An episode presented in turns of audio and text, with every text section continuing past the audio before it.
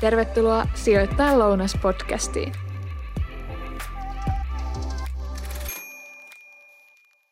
Moikka kaikille!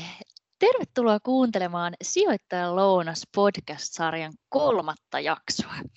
Tässä sarjassa sukelletaan viikoittaisten lounaiden merkeissä ajankohtaisiin sijoittamisen teemoihin. Ja meillä on täällä vieraana viikoittain vaihtuvat asiantuntijat, jotka osaavat kertoa tarkemmin, mitä kulloinkin lautaselta löytyy. Minä olen tämän podin toinen hosti, Katja Hakala. Mutta hei, hetkonen, onko meillä täällä muita mun lisäksi? Missäs Joona on? Joo, hei. Katja, ei hätää, ei sun tarvitse täällä ihan yksin puhua. Vaikkakin Joona ei itse asiassa edes ole täällä. Eli tota, no, Joona lähti hiukan hoitamaan muutakin kuin pelkästään sitä sijoitussalkkua ja siirtyi itse asiassa isyyslomalle. Ja tosiaan nyt meikäläinen sitten ainakin sen aikaa tässä puikoissa, kun Joona on poissa ja nimihän on Metsolan Juuso. Mutta no joo, sen pidemmittä itsestäni kertomatta voisi lyhyesti vaan mainita, että itsekin työskentelen sijoitusasioiden parissa ja tullut harrastusmielessä jo pidemmän aikaa näitä sijoitushommia tehtyä. Että ehkä tälleen niin kuin sijoitustermein voisin kuitenkin kuvata itseäni aika tällaiseksi perustuulipukukansalaiseksi. No joo, no mutta se siitä. Mutta hei Katja, jos palataan tähän lounasastialle, niin mun on pakko sanoa, että eikö se ole ihan sairasta menoa ollut pörssissä viime viikkoina. Nyt esim. Jenkkipörsseissä niin S&P 500 on noussut about 30 prosenttia pohjalukemista. Mm, mä vaan mietin, että meniköhän ne pohjat maaliskuussa vai mitä tässä oikein niin kuin, tapahtuu tällä hetkellä? Ensinnäkin tervetuloa Juuso, ihana saada sut tänne meidän podiin. Mutta jep, joo, oot kyllä ihan oikeassa, että markkinathan on, on tarjoillut meille kunnon jännitysnäytelmän tässä viime viikkojen aikana. Mutta se, mitä mä ehkä eniten ihmettelen, on kuitenkin se, että miten osakkeet on voinut nousta näin paljon, kun tämä viimeaikoinen talousdata, mitä meille on tihkunut, niin on ollut niin karu tällä hetkellä. Mutta tiedätkö mitä? Onneksi meidän ei Juuso tarvi ratkaista tätä kysymystä kahdestaan, koska meillä on täällä äärimmäisen kokeneet asiantuntijavieraat tänään paikalla. Joo, hei Katja, oot ihan oikeassa. Katsotaan, ketä meiltä täältä tänään löytyy. Jari Hännikäinen, haluatko lyhyesti kertoa meidän kuulijoille, että kuka olet? Totta kai Juuso, eli tosiaan mun nimi on Jari Hännikäinen, on täällä OP Marketsissa markkinaekonomistina. Seurailen makrotalouden, keskuspankkien ja korkomarkkinoiden kehitystä. Yes, ja Jarin lisäksi meillä on täällä toisena asiantuntijana Jussi Hyöty. Haluaisitko myös lyhyesti avata, miten tänne päädyit ja kuka olet? Joo, tosiaan sanoitkin jo tuon mun nimen, eli Jussi Hyöty ja mä olen varainhoidossa ja siellä sitten strategina ja ja tota, mehän tehdään tätä allokaatiopäätöstä, eli, eli sitten tota, pyritään allokoimaan pääomia mahdollisimman tehokkaasti. Yes. Mahdollisimman hyvin. Just näin.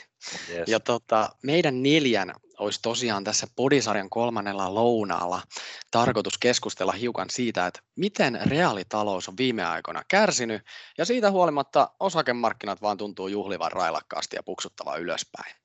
Jos ihan lyhyesti mietitään, mitä meillä on tänään tässä niin kuin tarjolla, niin alkupalana olisi tarkoitus ihan pikaisesti käydä läpi, että mitä tässä viimeisinä kuukausina on tapahtunut, ja sen jälkeen pääruokana pureutua siihen, miksi markkinat käyttäytyy näin. Ja viimeisenä jälkiruokana onkin melkoinen herkku, ja mietitään siis, että mitä tulevaisuus tuo tullessaan, miltä näyttää reaalitalouden ja osakesijoittajan näkövinkkelistä seuraavat kuukaudet. No se on juurikin näin, Juuso. Mutta tosiaan viime podissa me käytiin läpi, että miten tämä koronavirus on näkynyt yksittäisten yhtiöiden Q1-tuloksissa ja, ja silloin meillä oli tosiaan vieraana pääanalyytikko Antti Saari ja salkuhoitaja Teemu Salonen ja he tosiaan totesivat, että Q2 odotetaan yhtiöille paljon vaikeampaa. Mutta jos me katsotaan tätä tilannetta kuitenkin enemmän makronäkökulmasta, niin Jussi, mä heittäisin sinulle alkuun aika haastavan tehtävän. Pystyisitkö kerrata kuulijalle lyhyesti, että ää, miten eri tavoin korona nyt on vaikuttanut reaalitalouteen täällä Suomessa ja muualla maailmassa?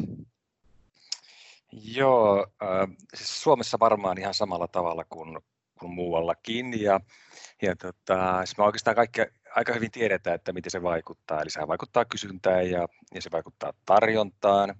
Ja, ja sitten se tapahtuu joka puolella samaan aikaan, mikä on, on niin poikkeuksellista, että, että se on nyt sitten kehittyvissä talouksissa ja, ja jo kehittyneissä talouksissa. Mutta tota, mut jos mä otan niin pari näkökulmaa, mitkä mun mielestä kuvaa tätä, tätä mm. aika hyvin, ja, ja niin yksi, yksi, mitä mä seuraan ja, ja jota joutuu nyt sitten miettimään vähän pidempään, on työmarkkina. Ja siinä, jos mä otan tuon Yhdysvaltain työmarkkinat, josta me saadaan hirveän hyvin lukuja, niin, niin tota, musta on aika järisyttävä vaan tämä luku, että, että se on mennyt seitsemän viikkoa ja, ja siltä on hävinnyt 36 miljoonaa työpaikkaa. Ja se, on, se, se, on, se, on tosi, se on paljon. Tosi se on dynaaminen talous, ja voidaan ajatella, että, että ne niin kuin, se on tämmöinen niin kuin fire hire, mutta, mutta kun ei sitä voi tietää. Ja tota, jos työvoima on joku semmoinen 150 miljoonaa, niin siitä voi jo päätellä, että, että me ollaan kyllä menossa työttömyydessä voisi melkein sanoa niin kuin reippaasti yli sen 20 prosentin, ja, ja nythän se virallinen työttömyys on se 15. Mm-hmm. Ja, ja, ja niin kuin, tämä on se, mitä mä niin lähden nyt miettimään, että kun on kuitenkin vähän perspektiiviä siitä, että kun meillä on ollut aikaisempia taantumia, niin tota, siis se, mikä toipuu kaikkein huonoiten, on juuri työmarkkina. Ja nyt vaikka niin kuin ajatellaan, että tämän pitäisi toipua ja niin kuin tilastoidaan niin, että osa työpaikoista on hävinnyt vain tilapäisesti, niin sitten mä rupean niin kuin fundeeraa, että, että tota, kuinka tässä nyt mahtaa käydä, koska se on sitten niin kuin aivan keskeistä sille, että toivutaanko me miten, miten nopeasti tästä kriisistä. Ja, ja tota, mä oon lukenut jonkun verran tämmöisiä juttuja siitä, että että jopa niin kuin palvelusektorilla, missä on niin kuin ihmisten välisiä kontakteja paljon ja tarvitaan ihmisiä, niin automaatio tulee nyt ryminällä myös palvelusektorille. Ja sehän me nähdään kyllä niin kuin siitä, että että tota, jos mä vaan katson markkinoita, että miten markkinat on toiminut, niin, niin mä nähdään, että siellä niin kuin perusteollisuudessa, se niin kuin vanhassa teollisuudessa, niin näkymät on tosi huonot edelleen, Eli eihän siellä ole tapahtunut mitään kurssinousua käytännössä. Tässä on aika, aika vaatimatonta. Mutta sitten kun mä menen tänne niin teknologiasektorille ja rupean katsoa, että mitä siellä on tapahtunut, se voi liittyä automaatioon tai kaikkeen tämmöiseen, mikä niin kuin auttaa sitten selviämään tässä koronan jälkeisessä ajassa, niin siellä taas kurssit on jopa korkeammalla kuin mitä me oltiin vuoden ää, alussa. Eli tämä on semmoinen juttu, että hei, kuinka moni oikeasti, kun mennään vähän pidemmällä aikavälillä eteenpäin, niin, niin palaa takaisin siihen vanhaan työhön. Se on niin kuin yksi juttu. No sitten otan ihan lyhyesti toisen, toisen tota, tähän näin, ja, ja se nyt liittyy liikkeeseen, ja, ja sitten mä otan tämän globaalin kaupan. Ja, ja jos mä katson globaalia kauppaa, niin se supistui jo viime vuonna, ja nyt mä näen, että se tulee supistumaan entistä voimakkaammin. Ja tämä on sellainen toinen iso juttu, ää, joka mua mietityttää varsinkin kun meillä on vielä tämä kauppasota juttu tässä näin, näin kuin rinnalla. Nämä kaksi. Kyllä, kyllä, todella hyviä nostoja. Tosiaan niin kuin sanoit, niin esimerkiksi just työllisyydestä tullut tosi huolestuttavia lukuja ja sen lisäksi yhteiskuntia on laajasti jouduttu sulkemaan. Toki nyt niitähän on alettu jo hiukan availemaan ja näin. Mutta kuitenkin nämä on aiheuttanut valtavia tappioita jo nyt talouteen ja tulee varmasti aiheuttamaan lisää. Ja tästä johtuen sitten esimerkiksi just keskuspankit, kuten Fed ja EKP sekä valtiot on tehnyt erilaisia pelastus- ja tukitoimia, niin jos lyhyesti käydään niitä läpi, minkälaisia pelastusrenkaita keskuspankit ja valtiot on kaivannut työkalupakoistaan talouden pelastamiseksi? Osaako vaikka Jari lyhyesti kertoa näistä? Joo, kyllä Juuso, erittäin hyvä kysymys. Ja tosiaan nyt kaikille on selvennys se, että tämä taloustilanne on tällä hetkellä niin kuin dramaattisen heikko ja sen takia on lähdetty laaja-alaisesti erilaisiin elvytystoimiin sekä keskuspankkien että valtioiden toimesta. Ja niin kuin keskuspankit varsinkin on reagoinut todella aggressiivisella toimilla tähän talouskuvan heikkenemiseen ja pyrkineet siten pitää niin kuin tätä taloutta ja rahoitusjärjestelmää pystyssä. Ja nämä toimet voisi periaatteessa jakaa niin kuin karkeasti kolmeen eri alakategoriaan. Eli ensinnäkin kaikki ne keskuspankit, joilla on ollut koronlaskuvaraa, on painaneet ohjauskorkonsa ennätysnopeasti nollatasolle. Eli esimerkiksi just Yhdysvalloissa Fed tuossa heti maaliskuun alkupuolella paino ohjauskorkonsa nollaan. No näitä koronlaskuja on tehty sen takia, että niillä koitetaan sitten tukea taloutta siinä vaiheessa, kun talous jossain vaiheessa lähtee taas takaisin kasvuuralle. No toinen tämmöinen isompi kategoria, mitä keskuspankit on tehnyt, on se, että on pyritty varmistamaan tuo lainanannon turvaaminen. Eli tällaiset keskuspankit, joilla ei ole ollut käytännössä koronlaskuvaraa, siitä syystä, että korot on jo valmiiksi ollut alhaalla, kuten esimerkiksi Euroopan keskuspankilla, niin on pääpaino ollut just tässä lainanannon turvaamisessa. Ja EKP onkin muuttanut näitä erilaisia rahoitusoperaatioiden ehtoja entistä keveämpään suuntaan ja sitä koittaa, koittaa saada rahan virtaan tuolta niin kuin pankkien kautta reaalitalouteen. Sitten kolmas tämmöinen isompi kategoria on nämä paljon puhutut QE-ostot, eli keskuspankkien arvopaperiostot, ja näitä on tehty nyt aivan niin kuin ennennäkemättömässä mittakaavassa tässä kevään aikana. Eli esimerkiksi Fed on ilmoittanut, että he tulee ostaa valtionlainoja ja asuntovakuudellisia lainoja rajattomasti tukeekseen tuota markkinoiden toimintaa. Ja nämä toimet on aika pitkälti selittänyt sitä, että toi rahoitusmarkkina vakautui sitten tuon niin kuin maaliskuun erittäin turbulentin jakson jälkeen. Eli kun keskuspankeilta on tullut koronlaskuja, lainanannon turvaamista ja näitä arvopaperiosto-ohjelmia. Mutta keskuspankit on ollut aika realistisia sen suhteen, että miten he voi niin kuin torjua tätä koronakriisiä. Eli ensinnäkään he ei voi vaikuttaa tähän virustilanteeseen, he eivät voi vaikuttaa näihin toimitusketjujen häiriöihin, eivätkä he voi pakottaa kuluttajia liikkeelle. Mutta näitä toimia on tehty sen takia, että sitten ennemmin tai myöhemmin, kun tämä koronaviruskriisi helpottaa, niin tämä toipuminen olisi mahdollisimman nopeata. Sen takia keskuspankit on toiminut näin aggressiivisesti. Mutta keskuspankit on koittanut aika lailla niin kuin potkasta palloa tuonne finanssipolitiikan suuntaan ja sanoneet sitä, että, että tämmöisessä tilanteessa, kun kysyntä kärsii tästä koronakriisistä johtuen, on tärkeää luoda kysyntää finanssipolitiikan keinoin. Sen takia valtiot onkin tehnyt erittäin kattavia elvytyspaketteja. Ja nämä elvytyspaketit voisi myös jakaa niin kuin kahteen eri alakategoriaan. Osa niistä on tämmöisiä suoria tukipaketteja, muun muassa menojen kasvatusten muodossa tai verokevennysten muodossa.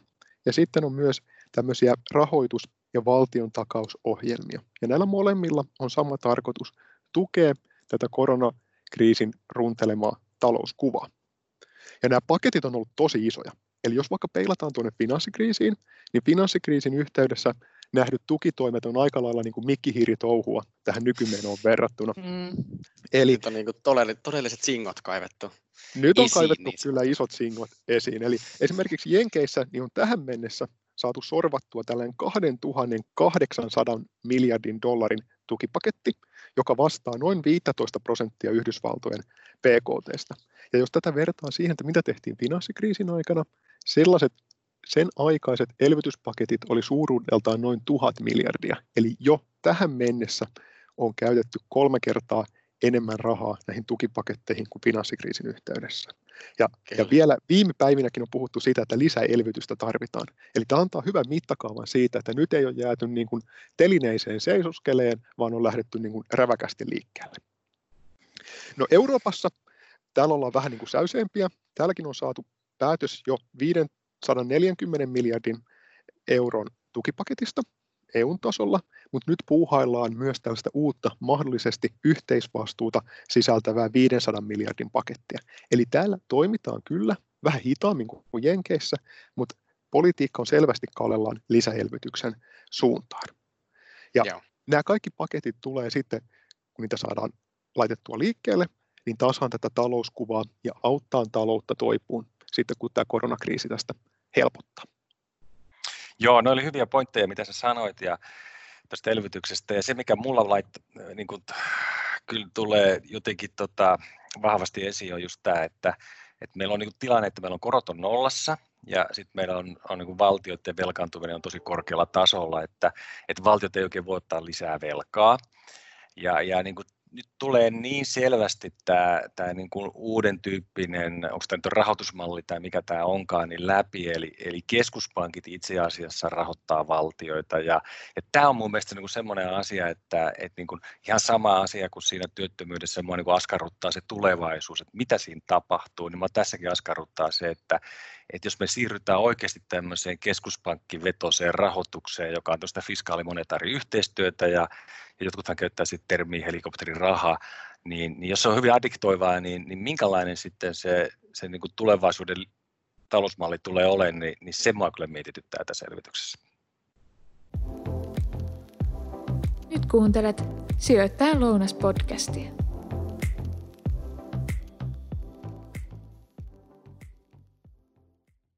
Nyt on tosiaan alkupalat nautittu ja voidaan siirtyä tuhdimpaan pääruokaan, eli itse keskustelun pihviin. Mutta Juuso, tiedätkö mitä? Mä oon vähän kummastellut tässä viime aikoina, kun taantumaa ja jopa lama ennustetaan nyt ympäri maailmaa. Ja esimerkiksi tosiaan toi Yhdysvaltojen työttömyysaste on noussut, niin kuin Jussi tuossa aikaisemmin kertokin. Mutta kuten todettiin, niin tämä yleisindeksi S&P 500 liikkuu nyt maaliskuun romahduksen jälkeen jo noin 30 prosenttia pohjakosketusta korkeammalla tasolla. Että tämä tuntuu jotenkin niin absurdilta mun mielestä. Mm-hmm, mm-hmm. Joo, älä muuta sano. Ja sitten vielä kun tuohon yhdistää just tämän Trumpin ja Kiinan välisen pienen nahistelun ja, ja mitä tuossa nyt oli jotain pientä öljykriisiä ja sun muuta, niin aika lailla tuntuu, että reaalitalous ja kurssit tai osakekurssit näyttää menevän vähän omiin reittejään. Ja tämä varmasti hämmentää niin kuin monia muitakin kuin meitä, mä veikkaisin. Eli mitä mieltä meidän asiantuntijat on? Onko sijoittajat sokeita vai onko heidän katseensa jo tämän myrskyn paremmalla puolella vai mitä tässä nyt niin kuin tapahtuu? On right, jos mä sanon tuohon, tohon, tota, niin mä, mä koen kyllä sillä tavalla, että sijoittajat äh, katsoo sen myrskyn äh, toiselle puolelle, mm. mutta me ei tiedetä, että, että miten pitkä tämä myrsky on ja mitä siellä myrskyn toisella puolella on, jolloin itse asiassa se, että mitä siellä nähdään, niin se on täysin hämärän peitossa. Eli tämä on vähän niin kuin tämä on vähän niin kuin crazy tilanne, että me halutaan katsoa yli, mutta se on kuitenkin hirveän epäselvä, että mitä siellä näkyy. Että, Sitten enemmän on... semmoista, että unelmoidaan hyvistä ajoista ja tahdotaan uskoa siihen, että kyllä, kyllä ne paremmat ajat koittaa ja sen takia kurssit on sitten tälleen noussut vai? Joo, kyllä, kyllä vähän siltä tuntuu, että kyllä tässä, tässä on hirveän paljon semmoista, semmoista tota, niin kuin toivoa ja, ja tota, ää, kyllä me aika, kau, aika niin kuin, kaukana ollaan siitä reaalitaloudesta, mikä on just tällä hetkellä, että paljon pitää tapahtua, että nämä toiveet toteutuu. Kyllä. No mä voisin kanssa tähän kommentoida sillä että Siis markkinat lähtökohtaisesti hinnoittelee aina tulevaa. Ja nyt jos katsoo tätä, että mitä esimerkiksi Jenkeissä osakeindeksit on kehittynyt ja miten tämä reaalitalous menee, niin kyllähän tämä ristiriita on tällä hetkellä poikkeuksellisen suuri. Mutta pitää muistaa myös se, että tämä tilanne on aika erilainen kuin aikaisemmin. Eli aikaisemmin meillä on ollut hyvin lieviä taantumia, no finanssikriisi tietysti vähän jyrkempi semmoinen, ja silloin niin kuin toipuminen oli kuitenkin kohtuun nopeata, mutta melko maltillista. Mutta tämmöisessä tilanteessa niin sijoittajat joutuu ottaa kantaa siihen, että millä aikataululla taloutta päästään avaan, kuinka nopeasti talousaktiviteetti pääsee normalisoituun. Ja nyt tuntuu, että tuo markkina hinnoittelee sitä, että vaikka tämä kriisi on todella syvä, niin taloutta päästään avaan kuitenkin aika nopealla aikataululla ja tilanne kääntyy selvästi parempaan suuntaan ja aika pitkälti on niin kuin normalisoitus tuolla 2021 vuoden aikana. Se, että onko tämä markkinoiden nykyhinnoittelu sitten linjassa toteutuvan kehityksen kanssa, niin se on sitten hyvin pitkälti sellainen tekijä, joka määrittää tuota jatkokehitystä. Mutta jos ajattelee niin kuin huhtikuuta tai oikeastaan toukokuuta verrattuna tämän vuoden maaliskuuhun, niin onhan tässä paljon asioita mennyt parempaan suuntaan. Ja se tavallaan myös perustelee ihan niin kuin konkreettisesti siitä, minkä takia osakkeiden pitäisi olla korkeammalla kuin mitä nähtiin vaikka tuolla maaliskuun loppupuolella. Ja sitten jos haluaa vielä pelata tässä niin kuin, tätä osakemarkkinoiden ja reaalitalouden niin ristiriitaa, niin voi ottaa esimerkiksi tämän finanssikriisin. Eli finanssikriisin aikaan tämä SP500-indeksi saavutti pohjatasonsa maaliskuussa 2009. Mutta jos oli sijoittaja, joka katsoi vain ja ainoastaan makrotalouden tilastoja, vaikka työttömyysastetta, niin työttömyysastehan jatko nousua vielä tämän maaliskuun 2009 jälkeen aika pitkällekin. Ja pitää aina muistaa se, että makroluvut julkaistaan viiveellä. Eli jos halus nähdä sen, että reaalitalous pääsi niin kuin kovan maan päälle, niin täytyy odottaa pitkään ja silloin menetti kyllä aika paljon tuottoja tuolta osakemarkkinoilta. Eli tällä niin kuin reaalitalouden ja finanssimarkkinoiden ristiriita ei sinänsä ole mitään uutta.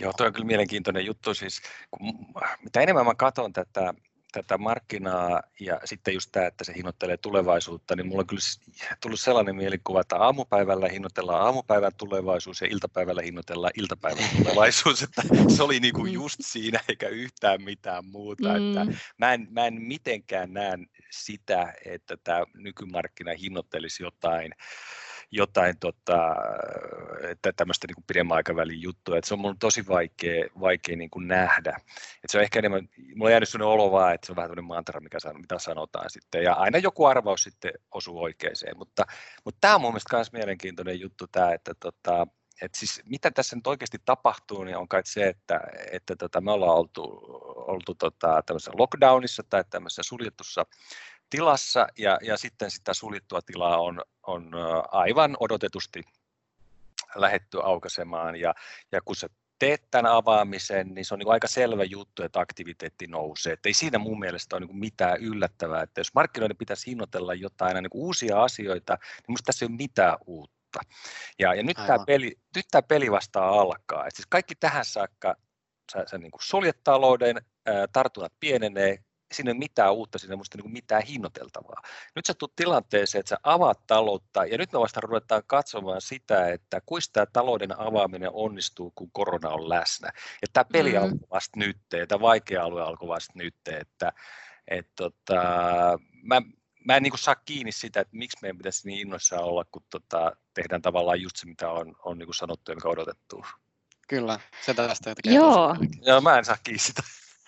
Mm, mm, joo, tuntuu, että tämä on kyllä tämmöinen, tota, ihmeellinen dilemma, mutta miten niin liittyy vielä just tähän markkinoiden hinnoitteluun ja, ja tota, tulevaisuuden katsomiseen, niin nyt on kuitenkin puhuttu myös aika paljon tästä mahdollisesta toisesta aallosta, niin, niin Jussi, osaako sä sanoa esimerkiksi mitään tähän, että et, tota, onko niin pörssikurssit tällä hetkellä huomioinut tätä ollenkaan?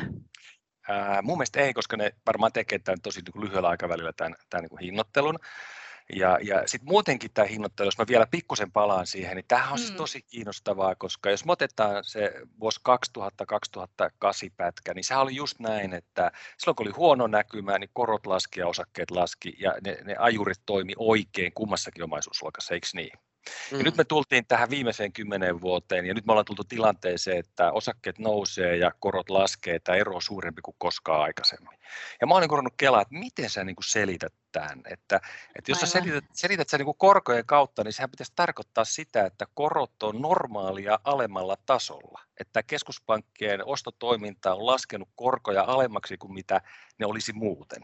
No en mä ollenkaan varma. että mun, mun silmiin kyllä tuo Jenkkienkin pitkä korko on niin kuin about siellä, missä sen pitää olla. Eli mä en pysty sitä näkemään, että, että korko olisi jotenkin poikkeuksellisen alhaalla. No sitten tulee tämä toinen, että no mä tehty QE ja sieltä on tullut reservejä ja siis tullut tuosta pollettirahaa, no mutta se on kuitenkin siellä keskuspankin taseessa. En mä pysty niin kuin mitenkään havainnoimaan, että se olisi mennyt erityisesti osakemarkkinoille. Mm. Eli huomaatteko, että, että mä en saa mitään muuta kun siis mulle tulee sellainen olo, että entä jos tämä onkin vaan niin, että tässä on tämmöinen osakemarkkinoiden vähän niin kuin tämmöinen niin kuin ehdollistuminen tai tämmöinen niin kuin illuusio, että hei, että kun keskuspankki tekee jotain, niin kaikki ajattelee samalla tavalla, meidän pitää sitten ää, ostaa osakkeita. Aivan. Tämä on kyllä minusta tämä jännää, että siis tämä hinnoittelu, koska mä en löydä oikeasti sen kunnon syytä, miksi näin on, mutta näin on. Jollain mystisellä tavalla tämä maailma uppoo tuonne riskituotteisiin. Kyllä. Ja tässä monellakin tapaa just tuntuu vähän siltä, että vanhat normit katoaa ja jotain uusia. Ihan hirveä, joo, hirveät vauhtia. Kyllä. Hei, tota, ennen kuin päästetään teidät menemään, niin jos nautitaan vielä jälkiruoka tulevaisuuden pohdiskelun merkeissä, ja jos vaikka keskitytään nyt ihan, että pystytään vähän rajaamaan tätä, niin keskitytään vaikka Eurooppaan ja Yhdysvaltoihin, ne ehkä on tälle suomalaisen sijoittajan kannalta ne oleellisimmat markkinat, niin miltä näyttää näiden kahden talouden lähitulevaisuus? Mitä mieltä olet, Jari? Joo, tämä on tosi hyvä kysymys ja myös ajankohtainen sellainen. Ja edelleen näyttää siltä, että tämä koronavirustilanne on hyvin pitkälti se ajuri, joka määrittää tuon reaalitalouden suunnankin. Mm. Eli nyt kun talouksia on päästy avaamaan, niin seurataan tarkasti sitä, että pysyykö nämä tautimäärät niin kuin kurissa vai lähdetäänkö uudestaan kasvuuralle, jolloin taloutta täytyy sitten uudestaan sulkea erilaisten rajaamistoimien myötä. Ja nythän me ollaan saatu vähän niin kuin merkkiä tuolta niistä maista, jotka on ensimmäisenä avannut talouttaan, Itävalta ja Tanska, että ihan hyvin ainakin toistaiseksi on mennyt. Ja tämä on luonut sitten optimismia siitä, että talouksia päästään jatkossakin avaan. Ja niin kuin jo tuossa aikaisemmin viittasinkin, niin tilanne tämän tauti epidemian osalta on mennyt parempaan suuntaan. Nämä rajaamistoimet on tepsinyt ja näyttääkin siltä, että nyt kun tässä taloutta avataan aika laajamittaisestikin toukokuun aikana, niin toi talouden aallonpohja olisi ajottunut tuonne huhtikuulle. Eli niin kuin se aivan synkin hetki olisi jäänyt jo taakse. Mutta niin kuin Jussi tuossa sanokin, niin ei tästä nyt kuitenkaan mihinkään huikeeseen lentoon olla lähdössä. Tuo talous tulee elpyyn aika varovaisesti ja niin kuin kehitys tulee olemaan totuttua heikompaa. No, jos ajattelee sitten näitä keskuspankkien ja valtioiden elvytystoimia, joista oli aiemmin puhetta, niin ne tulee kyllä auttaa osaltaan tätä elpymistä, mutta se, että kuinka isot kerroinvaikutukset, eli kuinka paljon nämä vaikuttaa sitten siihen ympäröivään talousaktiviteettiin, niin se on aika lailla kysymysmerkki tällä hetkellä. Ja jos vielä katsoo niin kuin sektorikohtaisesti, niin tilanne on hyvin erilainen teollisuudessa ja palvelualoilla. Eli mm. Kiinasta, kun me ollaan saatu tästä alkuvuoden aikana tätä dataa, niin on nähty se, että teollisuus on päässyt melko nopeastikin jaloilleen. Ihan niin kuin optimitapauksessa näin voi käydä myös täällä Euroopassa ja Jenkeissäkin, mutta siellä kysymysmerkki on kyllä se, että miten tämä kaikki epävarmuus vaikuttaa tuohon investointiaktiviteettiin. Eli meneekö investoinnit täysin syväjäähän vai ei, niin se osaltaan vaikuttaa tuohon teollisuuden tilaan. No palvelusektorilla meistä varmaan jokainen itsekin ymmärtää, että ei tällä hetkellä halua mennä Ruotsin laivalle pallomereen tai lähteä matkustelemaan. Eli sellainen niin kuin kuluttajan varovaisuus tulee niin kuin iskeen läpi.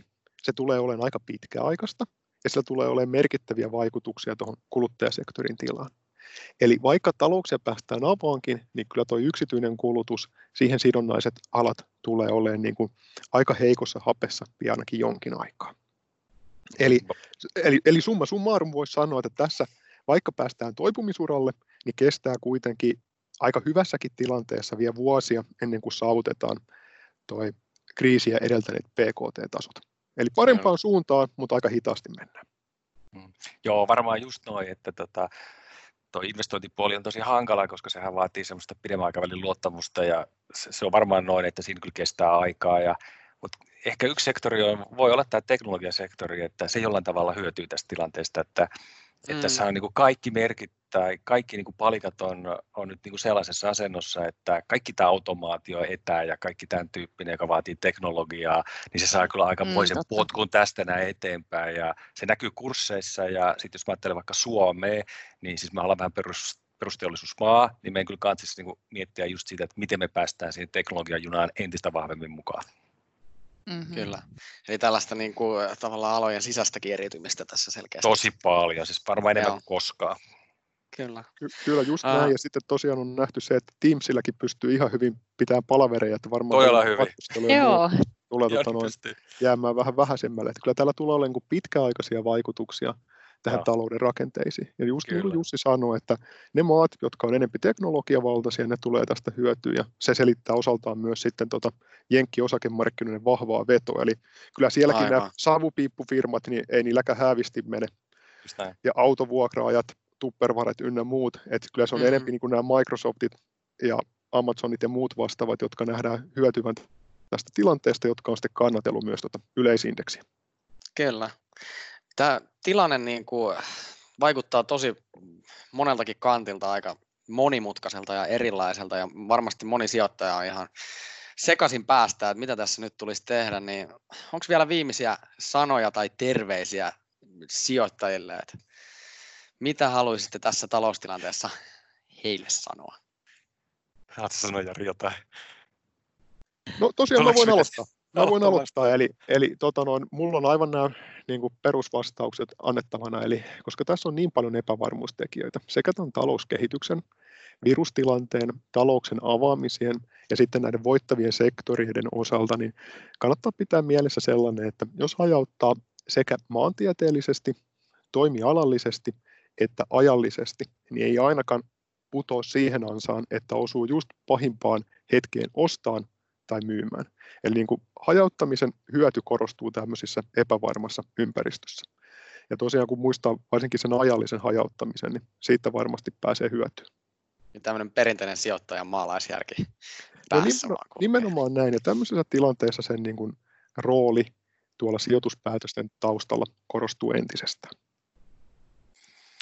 Joo, mä, mä oikeastaan aika, aika lailla samalla, samalla tavalla ajattelen tässä, että ja sitten muutenkin mä ajattelen kyllä vähän silleen, että, että tota, tämä on aikamoinen pysäytys nyt tämä kaikki tässä, jos globaali BKT tipahtaa sen 10 prosenttia ja, ja sitten joudutaan totuttelee uusiin, uusiin toimintatapoihin ja kaikkeen, niin tota, musta tässä on kyllä semmoista niin hyvää, että et, tota, tässä voidaan nyt oikeasti jotenkin ottaa vähän niin kuin uutta alkua ja ruveta miettimään eri tavalla kuin miten me ollaan mietitty, niin että me päästään jollain tavalla niin kuin kestävämpään, kestävämpään talouden kestävämmän talouden suuntaan. Että, mm. että mä näen tämän vähän semmoisena, että nyt jos, jos koskaan, niin nyt on niin semmoinen, että nyt mietitään uudestaan ja rakennetaan vähän kestävämpi talous. Hei, wow. Tähän yes. on oikein hyvä lopettaa. Hyvä. Hei, kiitos oikein paljon näistä herkullisista vastauksista ja mä oon aivan varma, että moni kuulija sai näistä paljon irti. Mutta nyt on tämän päivänä lounas nautittu ja me palataan taas ensi viikolla uudella menulla. Sijoittajan lounas podcast.